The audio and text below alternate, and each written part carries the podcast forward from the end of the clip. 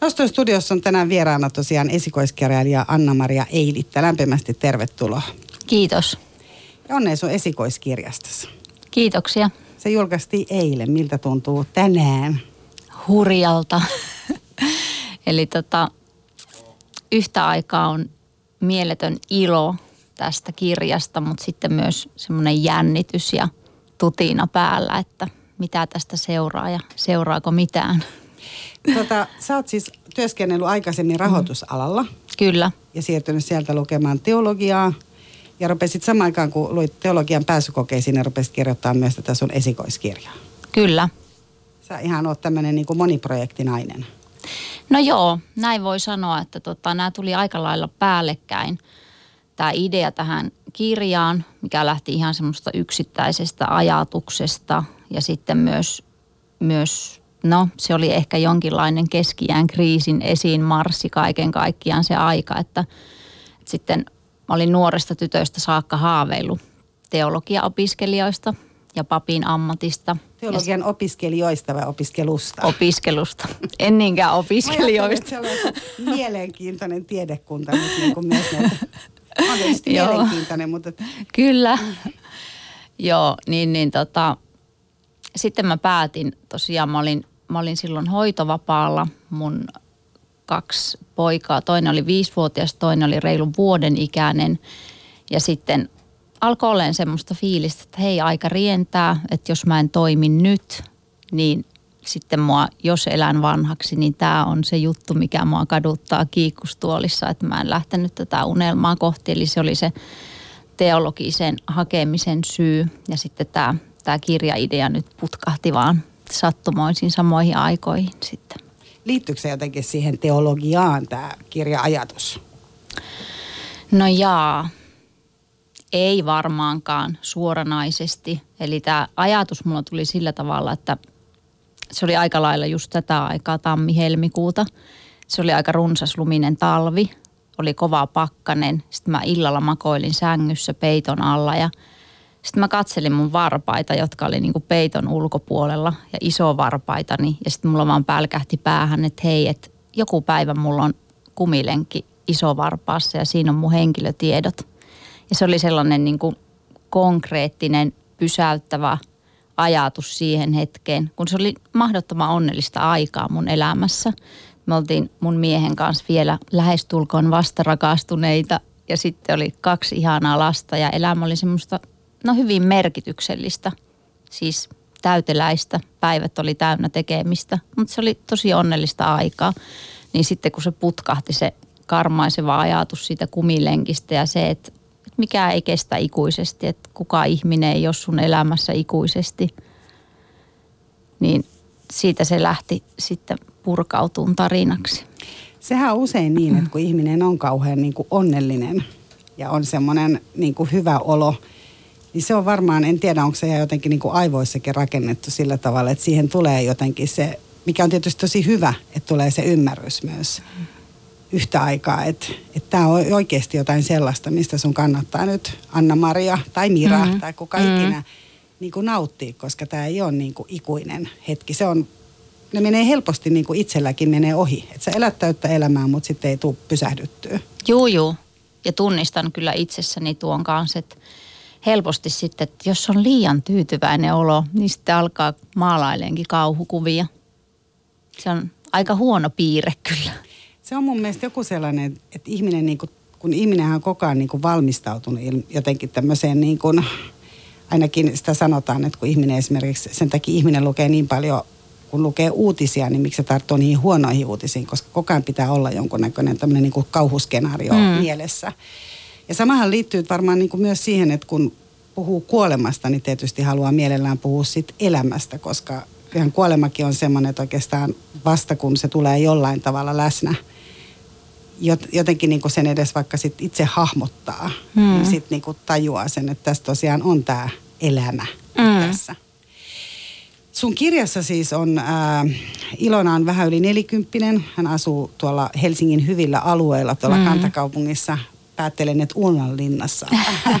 Kyllä vaan. Kirjan perusteella. Ja, elää itse asiassa sit ilmeisesti aika sellaista elämää, mitä itsekin niin tuossa kuvailit. Eli, mm. eli hänellä on kaksi lasta ja on hyvin tota, onnellinen ja tyytyväinen ja elää tosi niin kuin hyvässä parisuhteessa myös, mikä Kyllä. ei ole ollenkaan niin kuin itsestäänselvyys, mutta, tota, mutta hänellä on semmoinen ja sitten auto töytäsee ja hän, hän tota, kuolee.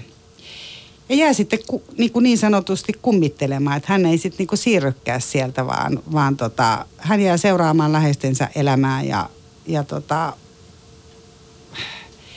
kohtaa muitakin vainajia siellä itse asiassa ja, ja on vähän itse kadoksissa sen.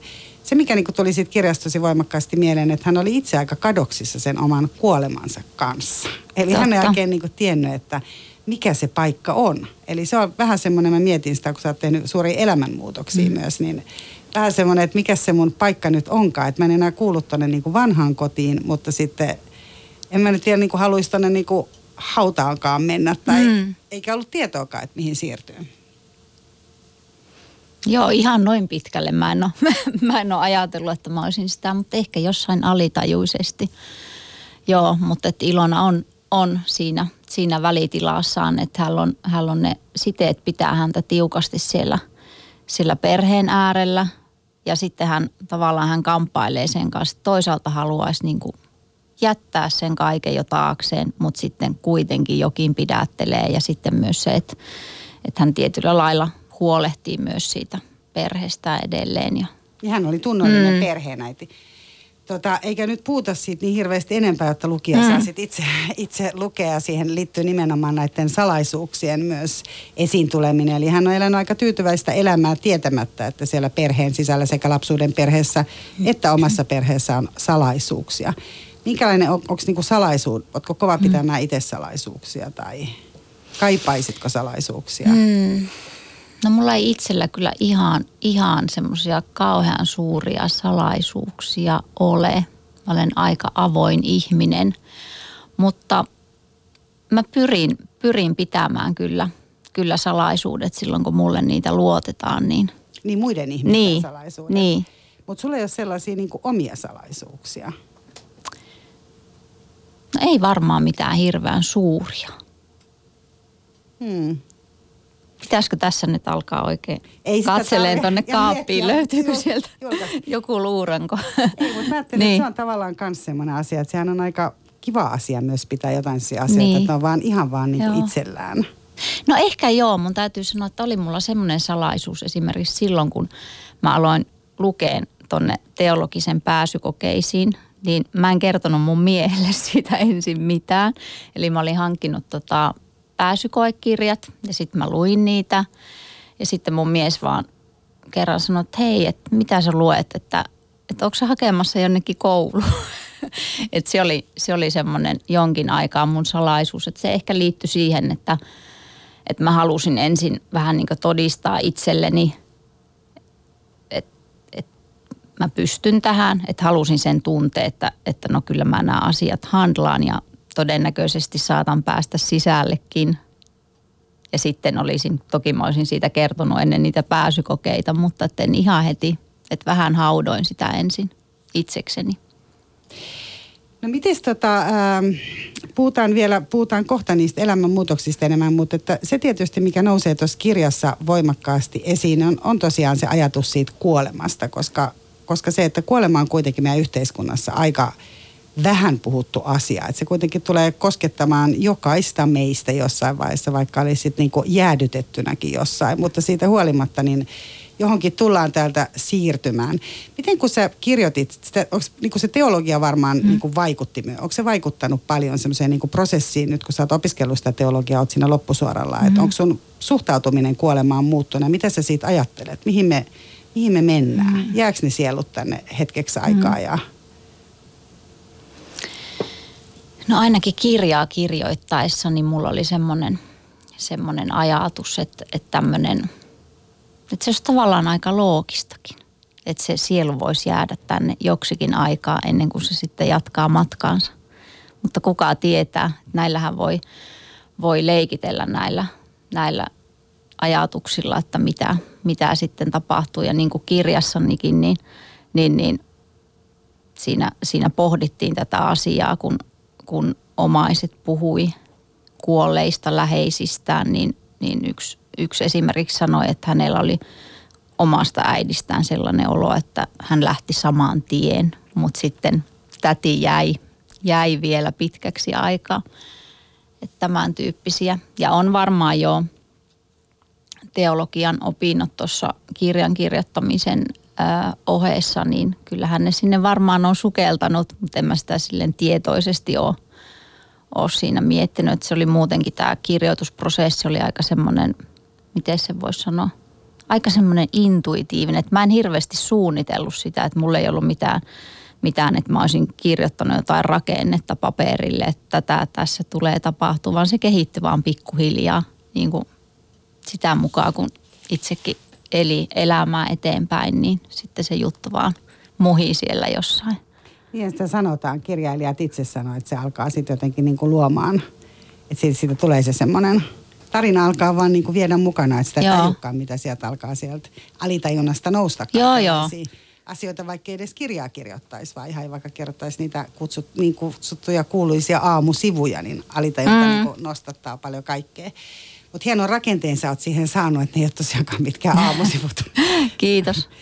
tota, mutta mitä sä ajattelet siitä kuolemasta mm. nyt siis, jos mä ajattelen sitä, että et, eikö sulla teologian mm. opiskelijana, niin onko se sellainen käsitys, mm. että täältä mennään niin kuin taivaaseen, vaikka se sielu nyt vähän aikaa tuossa olisikin, niin mm. uskot sä siihen, että tuolla on joku tollainen taivas, mihin me kaikki sitten kokoonnumme ja kyllä mä, muut Kyllä mä uskon siihen ja haluan, haluan uskoa.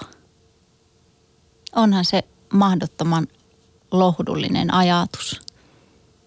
Ja sä uskot, että siellä on sitten kaikki muutkin? Kyllä mä uskon. Mulla on semmoinen, semmoinen ajatus, että siellä mä tapaan, tapaan ne tyypit, jotka on lähtenyt edeltä. Se jää nähtäväksi. Tota, no pääseekö sinne sun taivaaseen mm. tai mitä sä ajattelet, niin luuletko, että sinne pääsee kaikki? Mm. Vai onko siellä joku sit raati siinä ovella? Niin. Joo, tämä on tää onkin, pappi, niin tää onkin sitten vähän tiukempi kysymys. Itse asiassa just pohdittiin sitä tässä sellaisessa tota, nuorten aikuisten illassa. Sivuttiin tätä aihetta. Ja, ja tota, mun henkilökohtainen näkemys on kyllä se, että, että se että jos se helvetti on, niin se kyllä on täällä maan päällä jo. Että tota, mä, en, mä en lähtisi jakamaan sitä, sitä pelastusta vaan, vaan hurskaille, vaan kyllä mä jotenkin ajattelen sen niin, että, että se armo koskisi meitä kaikkia. No miten sä sitten Anna-Maria ajattelet sen? Sä elät itse selvästi mm. aika tällaista niin kuin, ää, onnellista mm. elämää, asiat on hyvin ja mm. elää hyvällä alueella ja, ja on niin kuin päässyt toteuttamaan nyt niitä ihan mm. lapsuuden unelmia sun muuta. Niin miten sitten sä tämän kaiken kärsimyksen kanssa sitten? Mm. Kannat sä kauheasti huonoa omatuntoa tai miten sä, joudutko sä selittämään mm. sitä? Tähän on kuitenkin myös se kysymys, mitä mm. jo rippikoululaiset heti esittää, että miten, mm. miten tämä nyt sitten selitetään. Niin. Että meillä on nämä pakolaiset tuolla veneessä ja soditaan ja on tämä epätasa-arvo. Niin, se onkin, se onkin semmoinen ikuinen, ikuinen kysymys. Ja joo, kun kysyit, että, että kannanko, niin kyllä, kyllä kannan ja mietin sitä, että, että ylipäätänsä elämän epäoikeudenmukaisuutta. Mutta et, et ei mulla ole sen syvempää vastausta tuohon, että yritän, yritän itse toteuttaa niin kuin omassa elämässäni niitä kristillisiä arvoja, mitkä mulla on – ja, ja elää niiden mukaan, mutta et en pysty, pysty pelastamaan tietenkään. Niin. Kaikkia. Kaikkia, niin, mutta et yritän, yritän elää niin, että et kun lähipiirissä on, on sattuu ongelmia ja tulee, tai jos ihminen kääntyy mun puoleen omien murheidensa ja ongelmiensa kanssa, niin kyllä mä silloin pyrin olemaan läsnä. Ja auttamaan parhaan kykyni mukaan. Että kyse on, on semmoinen, voiko sanoa, sisäänrakennettu juttu. Miten sitten sä sanot, ää, itse olet kertonut itsestäsi, että sä esimerkiksi rukoilet mm. aika paljon ja ilmeisesti siis jo ennen tänne teologian opiskelemaan mm, pyrkimistä kyllä. ja sanoit, että se on, eli uskonto on jollain tavalla kulkenut sun elämässäsi ilmeisesti aina. Mm. Tota, sehän ei ole, mä ajattelen, että se ei ole jollain tavalla kauhean niin kuin muodikas tapa mm. sanoa tänä päivänä, että on muodikasta niin kuin lukee mantroja aamuisin, vaikka buddhalaisten mantroja, mutta kuulua luterilaiseen kirkkoon ja olla, olla silleen niin kuin ajatteleva ihminen ja niin se ei ole välttämättä semmoinen, niin kuin tiedätkö, että sitä helposti joutuu niin kuin selittämään ja kritisoimaan kuitenkin, että kuinka sä nyt voit Jumalaan uskoa mm. tai koetko sä samalla tavalla? Vai liikunko mä no, vaan tota, tosi kyynisissä porukoissa? E, et varmaankaan, mutta tota, mulla ei ole oikeastaan semmoista tunnetta, että mä joutuisin selittämään sitä. Että pikemminkin mä oon vähän ylpeä siitä. Tai aika paljonkin. Että se on sellainen, sellainen tota, niin kuin mä oon lapsesta saakka rukoillut. Mun mummo oli aika, aika uskonnollinen ja hän opetti mulle sitten rukoilemisen. Ja Mitä sitten, rukoukset nimenomaan vai Joo, joo esimerkiksi kyllä mä rukoilen. rukoilen. Ja se on enemmän semmoista niin kuin, en mä missään välttämättä istu kädet ristissä jossain tyhjässä huoneessa, vaan se on semmoista vähän niin kuin vuoropuhelua Jumalan kanssa oman pään sisällä. Ja, ja tota, mm, mä katson, että se on mulle aika semmoinen niin kuin, se on mun henkisen hyvinvoinnin kannalta niin kuin todella tärkeää.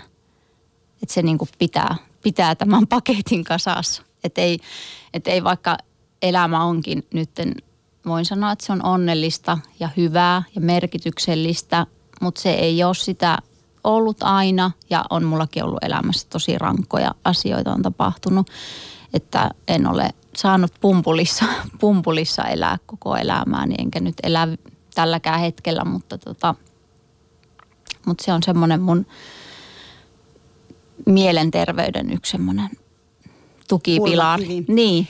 Onko se myös ehkä sellainen kohta sitten, kun puhuttiin vielä alussa noista salaisuuksista, niin mm. niin onko se semmoinen, että tapahtuuko siinä kommunikaatiossa jotain sellaista, että voi sanoa sellaisia asioita ehkä mitä ei muuten sanoisi. Että siinä ehkä mm. niin kuin itsellekin siinä vuoropuhelussa sanoo jotain. Jotenkin tuntuu, että rukous voisi mm. helposti olla semmoinen niin myös ehkä että kun puhutaan paljon kiitollisuudesta ensinnäkin, mm. että siinä kiittää, tai sitten onhan meditaatiossakin paljon sitä, että mm. toivotaan toiselle hyvää, että on se niin kuin myötätunto. Mm. Rukoukseen liittyy kuitenkin usein se, että toivotaan hyvää myös muille ihmisille Kyllä. ja käydään niin kuin läpi sitä.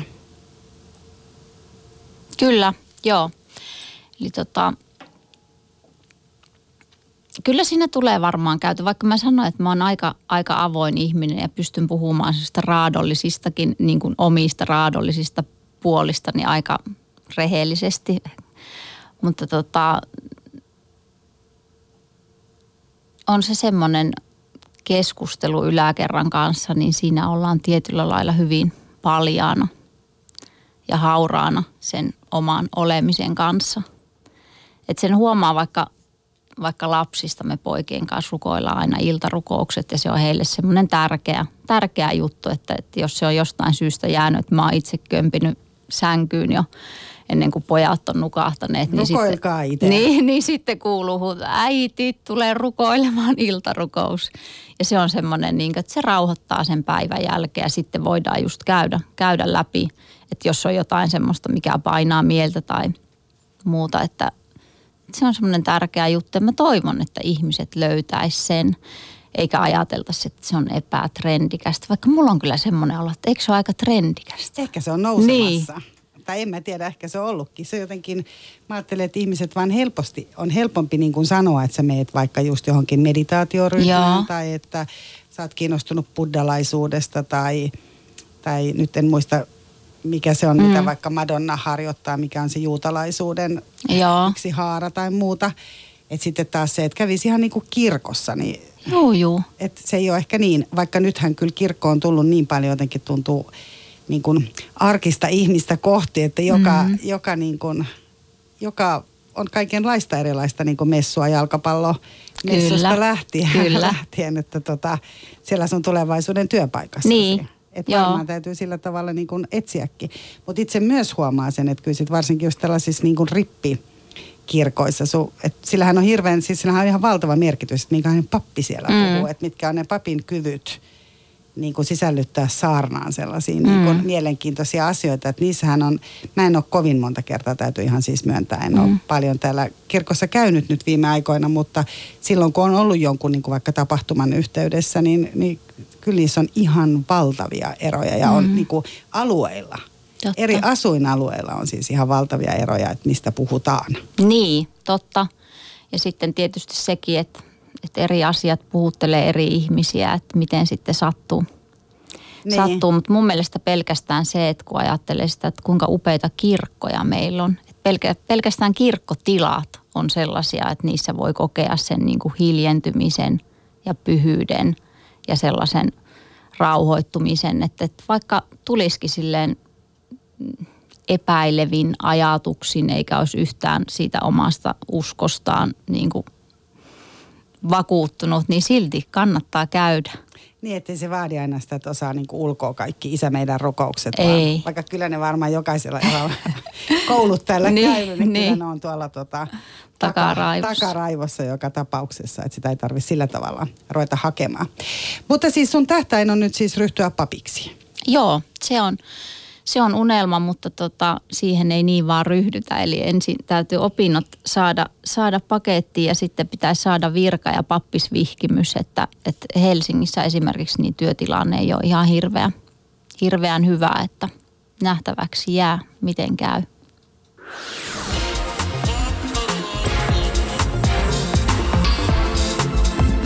Yle Puhe. Noston vieras joka on tänään esikoiskirjailija ja melkein valmis teologian opiskelija, eli melkein valmis, sanotaanko sitä, melkein valmis teologi, Anna-Maria Eilittä. Ollaan puhuttu tässä nyt tosiaan sun tulevaisuudesta mahdollisesti pappina varmaan tulevaisuudesta myös sitten kirjailijana, koska sä oot nyt sillekin uralle ryhtynyt. Miten sä Anna-Maria uskalsit, ja sä oot ollut siis rahoitusalalla. Kyllä. Mitä se käytännössä tarkoittaa? No Mä tein nyt ihan viimeiseksi, niin mä olin, mä olin asuntolainoja tein pääasiassa. Et se oli mun, mun Työtäsi. työnkuva, kyllä. Tota, niin sä lähdit sellaiselta alalta mm. pois ja uskalsit lähteä toteuttaa tätä, tätä tota, unelmaa. Se on varmaan vaatinut aika paljon, niin kuin sanoit, että ensiksi teet sitä salaa myös sun mieheltäsi, mm. kun rupesit opiskelemaan. Teillä on kolme lasta – yksi työssä käyvä aikuinen sitten tässä tapauksessa. Mm. Eli sehän on jo iso uhraus. On. Niin kuin perheessä, että yksi lähtee toteuttamaan unelmaansa. Kyllä. Kiitos miehelleni. Vaihdatteko te vuoroja sitten? Hän on, hän on uutterasti, uutterasti tehnyt töitä. Tota, hän haaveilee jo ruustinnan elämästä. Mä toivon, että se joskus voisi olla niin, että, että mä toisin enemmän sitä leipää pöytään, mutta sekin jää nähtäväksi. Tota, niin papin palkat kai taida olla ihan niin, sekin vielä. Mä oon ymmärtänyt, että ne ei ole ihan silleen niin kuin ihan tuolta Päätä hipovia. Niin. No ei, ei. Tota, mutta miten sen, kun sä lähdit tälle, niin kun, kun sä päätit tehdä näin radikaalin mm. päätöksen, niin lähtee kyllä tosi toisen tyyppisestä mm. ympäristöstä, ihan toisen tyyppiseen ympäristöön. Mitä se on niin tehnyt, Anna-Maria, sulle itsellesi? Hyvää. Hyvää se on tehnyt. Että ei mulla totta puhuen niin koko tänä opiskeluaikana, niin ei ole ollut semmoista fiilistä, että on tehnyt virheen tai että tämä ei ole mua varten, vaan päinvastoin se on vahvistunut koko ajan se fiilis, että tämä on mua varten. Että semmoinen esimerkiksi, kun mä olin ensimmäistä kertaa työharjoittelussa, pääsin vielä niin upeaan paikkaan kuin Paavalin seurakuntaan. Joka on jossa myös Helsingissä nä- tämmöinen hyvin edelläkävijä, kyllä, kyllä. sanoa, jos ketkä tykkää tämmöistä niin NS-vapaammasta. Niin, Eli joo. muun muassa niin jalkapallon. Joo, kyllä. Niin, niin se oli sellainen kokemus, että mä sujahdin siihen porukkaan todella saumattomasti. Ja sitten se vahvisti ihanasti sitä mun tunnetta, että tämä on se mun juttu ja mä selviän tässä. Ja, että. No mistä sä koet, että sä oot joutunut luopumaan sitä kautta, mm. kun sä luovuit kuitenkin tietysti varmaan mm. niin, kuin, niin kuin sanottu, että taloudellisesti mm. jostain asioista pelottiko se sua ja mm. onko se ollut nyt jotenkin? En mä tiedä, mä oon jotenkin niin hullu, että mä en ehkä osaa pelätä. Sä vaan lähdit. tuommoisia, niin, että oli sellainen fiilis, että no, että kyllä tässä, tässä selvitään. Ja sitten mulla oli toki, toki mieheni tuki siinä, että hän- ei missään vaiheessa kyseenalaistanut sitä, että, että selvitäänkö ja menetkö, vaan on koko ajan tukenut sitä. Ja toki siinä oli isoja pluspuolia se, että, että mä opiskelin, niin aikataulu oli paljon vapaampi sitten just siihen, että, että lapsi ei tarvinnut olla hirveän pitkiä päiviä tarhassa ja, ja sitten, että mä olin usein laittamassa heitä kouluaamulla ja sitten suht aikaisin, aikaisin sitten taas iltapäivällä kotona, että, että se on ollut kyllä iso, iso rikkaus ja sellainen etu. Niin se on myös iso Mm. elämän valinta Niin. kuitenkin, koska sen kanssa sitä joutuu kamppailemaan. Kuulosti, että sä oot ollut kuitenkin semmoisessa aika säännöllisessä päivätyössä ja Joo, pienet lapset. Niin Kyllä. on myös sellainen. No tuntuuko, kun sä oot sanonut, että sä pidät paljon keskustelusta, niin tuntuuko, että se on tullut enemmän myös semmoista niinku syvällisyyttä sit siihen omaan elämään? No onhan siihen varmasti tullut. Ja sitten kun on päässyt, päässyt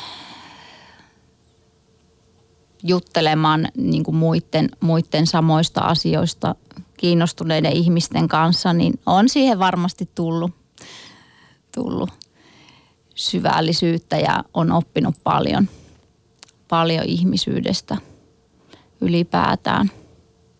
Toivottavasti se kuuluu jossakin. Niin, kyllähän kirjas, kirjassa ainakin Niin. huomaa, että, että siinä voi ajatella niin kuin monella tavalla. Onko sulla jotain kirjailijasuosikkeja itseltä? Oliko sulla joku, kenestä sä otit esimerkkiä? Jaa. No tota, Vai ei, var, se vaan sieltä alitajunnasta? ei varmaan tietoisesti ainakaan, että mä kyllä luen paljon, mutta tota, tämä on viime aikoina lukenut esimerkiksi Ian McEwan on yksi mun suosikkeja. Sillä on semmoinen tyyli, niin kuin, se vaan puhuttelee mua. Hän pystyy Kovasti. tosi hyvin kirjoittaa sekä, mä ajattelen, että niin kuin naisenkin makuun, Kyllä. jos voisi näin sanoa. Kyllä. Niin tota, hän pystyy ja on ne niin kuin vivahteet. Joo, On sellainen niin kuin selkeä kieli ja se on hyvin sille elokuvallista on se ajan Joo. Iivan. Kyllä. Ja, ja no Veikko Huovinen on mun semmoinen ikuinen suosikki, että, että Veikkoa ei kyllä voita kukaan. Että tota, häneen mä palaan aina, aina uudelleen. Hän on sun turvakirjailija sitten. Joo, niin kai voi sanoa joo. No mitä sitten sä mainitsit vielä, että sä pidät paljon kahvin juomisesta ja arvostat hyvää kahvia. Tämä on yksi mun lempiaiheita, mm. että mä en nykyisin edes hirveästi voi juoda kahvia, kun yöunet menee niin helposti. Mutta tota, minkälaista kahvia sä? Sehän on tämmöisiä niin elämän, mä sanoisin, että vaikka tekisi minkälaisia valintoja, niin. Mm. sitten täytyy pitää musta aina kiinni, että on sen verran rahaa, että saa hyvää kahvia tai hyvää teetä. Se ei ole kaikille Kyllä. sekään mahdollista, Mm. mutta, mutta jos vaan pystyy siihen jollain tavalla vaikuttaa. Minkälainen kahvijoja sä oot, Anna-Maria? Mä olen kyllä ihan semmoinen mustan, tumman pahdon ystävä. Mutta juot sä heti ensimmäisen aamulla esimerkiksi? Kyllä, kyllä. Onko se ensimmäinen asia, mikä sä teet, on se, että sä lähdet keittämään? Keität sä kahvinkeittimellä vai pannulla vai onko sulla semmoinen... No mulla on kahvinkeitin. Mulla ei ole mitään semmoisia hienoja systeemejä kyllä. Mutta yleensä mä herään sillä tavalla, että mä herään ennen muuta perhettä, että mä saan sen mun oman, oman kahvihetken siinä. Ja sitten aamiainen on mulle, niin ylipäätänsä mä oon semmoinen niin varhainen aamuihminen, että se on mun semmoinen, semmoinen paras hetki päivästä. Ja käyt sä kahviloissa myös Käyn, käyn, käyn paljon. Ja valitset sä niitä sen kahvin perusteella vai sen kahvilan perusteella? No, tota, no kyllä ny, nykyään alkaa olla jo aika hyvät kahvit. Kahvit ainakin, jos ajattelee näitä, ainakin missä mä pyörin, niin kyllä hyvää kahvia saa kahviloista. Mutta enemmän se on se atmosfääri sitten, mikä on. Ja sitten tietysti ne ihmiset. Sitten pitää olla semmoinen hyvä paikka, missä voi tarkkailla. Ja sä tarkkailla. käydä yksin? No mä tykkään käydä yksin, mutta on mulla kyllä semmoisia hyviä kahvitteluystäviäkin. Niin, kahvilat on kyllä silleen tosi mielenkiintoisia seurata, että minkä tyyppiset. Mä oon huomannut viime aikoina, että mulle itselle, minkä mä olin ihan unohtanut, vaikka se on usein ja matkoillakin tulee, niin on siis museoiden kahvilat on yksi semmoinen, mitkä itse asiassa mä suosittelen, suosittelen lämpimästi, jos et niitä harrasta, koska Joo. Mä itse asiassa viimeksi, kun olin tuolla Ateneumin kahvilassa, niin mä joudun, tai olin, se oli niin täyttä, että mä olin tota, se pariskunnan kanssa, joka oli ensimmäisen, ensi treffeillä. Joo. Ja tämmöinen niin kuin aika niin kuin kuitenkin iäkkäämpi pariskunta. Se oli ehkä vähän semmoista niin kuin liian intiimiä istuskella siinä samassa pöydässä, kun hän aika rehellisesti kuitenkin siinä kävi elämäänsä läpi. Joo. Mutta se oli myös mahtava huomio jotenkin se, että miten ne kahvilat, sitä aina niin kuin helposti käy itsekin niissä yksissä ja samoissa ja tietää, mm. että tuolla on just hyvä kahvi tai hyvä tee ja tuo, to, tosta mä niin kuin haluan. Mutta just se niin kuin toteaminen myös, että kahvilat on kyllä täynnä sellaista niin kuin elämää, miten mm. jotenkin, minkä ulkopuolelle, tai minkä, mitä itse aina muistakaan. Että sattui olemaan vielä sellainen ilta, että oli paljon opettajia, jotka jotka keskusteli sitten, että miten loma on palauttanut heitä ja onko osaa palauttanut tai ei ja seurata sitä, mitä ihmiset tilaa ja Joo. että kahvila on kyllä sillä tavalla. Ja jotenkin on. vanhoja pariskuntia, jotka sitten, se oli useampikin vanhempi pariskunta, jotka jakosit, niin kun nainen luotti siihen, että kun mies hakee jonkun leivoksen, niin se oli selvästi oikein valittu kuitenkin ja sijaittiin usein puoliksi. Kyllä. Oli tämmöisestä niin kuin iäkkäimmistä pariskunnasta, että ei vedetty sellaisia niin kuin megahöttöleivoksia mm. siellä. Joo, mä aina, aina toivon tätä, että kahviloihin tulisi semmoisia keski-ikäisten ja vanhempien annoksia, jotka on semmoisia sopivia, pieniä. Mä en ainakaan pysty syömään sellaisia jättikokoisia, mitä nyt on paljon. Joo, ne on niinku mm. nuor, nuoremmille niin. enemmän tarkoitettu. Joo. Pitäisi olla se niinku italialainen kulttuuri, missä on niinku pieniä, nehän on ihan miniatyyrileivoksia, mitä voi sitten ottaa useamman, mutta saa maistaakin Joo. useampaa. No vielä kysyn tähän loppuun, mm. että häiritseekö se että kahvilassa aika vähän palvelua? Mä oon vähän semmoinen tota, tässä asiassa vanhan aikaan, että mä toivon semmoista vähän semmoista vanhan aikaista arvokasta palvelua. Sama. Sitä saa esimerkiksi Cafe Engelissä. Sitä saa Joo. kolmessa paikassa Helsingissä. Joo, joo kyllä. Että se, sitä mä arvostan, että mä en halua, että tota, mä en oikein tykkää semmoista, jos niin olla liian tuttavallisia ja semmoisia rempsiän reippaita, vaan mä tykkään jotenkin semmoista vanhanaikaisista – tyylikkäästä, arvokkaasta palvelusta. Ja ylipäätään se, että joku palvelee. Normaalisti on sellainen, että Joo. sä haet sieltä sen kahvin, jonka sä saat siellä niin kuin mukissa ja sitten sä menet sen kanssa pöytää pahimmassa tapauksessa joudut viemään vielä. Siihen niin, se, joo. Mutta sitäkin sulta toivottaisiin, että sä viet sen vielä niin pois, vaikka sä oot maksanut siitä ihan Joo. yli hintaa. Eikä se kahvi välttämättä ole aina ihan hirveän hyvä mun niin. mielestä niissä niin kuin NS-trendikkäimmissäkään kahviloissa. Joo, mä kanssa kapinoin tuota, tuota asiaa vastaan. Täytyy perustaa tämmöinen yhteinen liike. Mutta hei, kiitos Anna-Maria Eilittä, että sä tulit kertomaan esikoiskirjasta paljon onnea nyt kiitos. Sinne, kun lähdette sen kanssa jatkamaan eteenpäin. Eli tota, se tosiaan ilmestyi eilin ja kun olen poissa on nimeltään. Eli tota, sellaista kirjaa nyt hakemaan sitten kirjakaupoista tai kirjastoista tai mistä se ikinä. Ja onnea myös niihin teologian opintoihin. Kiitos paljon.